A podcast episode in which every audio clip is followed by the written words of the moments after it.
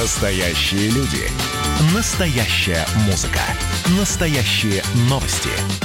Радио «Комсомольская правда». Радио про настоящее. А с Ефремовым вы знакомы лично? Работали с ним? Да, да, с Михаилом мы знакомы, да. Вот эту историю как с ним оцениваете? Я не понимаю тех людей, которые окружают там у суда эти все джигурды, все эти идиоты эти.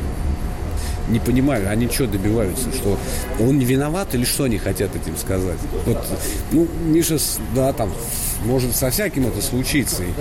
И, я там думаю, что надо отвечать за такие вещи. Это мое личное мнение. А то, что там клоунаду устраивает вот эти вот, я их артистами не называю, Джигурда не артист, на мой взгляд. Это такой клоун, шут, кто угодно. Но я считаю, что если человек совершил, опять же, там, с каждым может такое случиться, правда. Ну, он же пьяный был. Всякое бывает. И ведь не один он ездит там по пьяни за рулем, да, в принципе. Но, если ты совершил, то отвечай. Это мое мнение.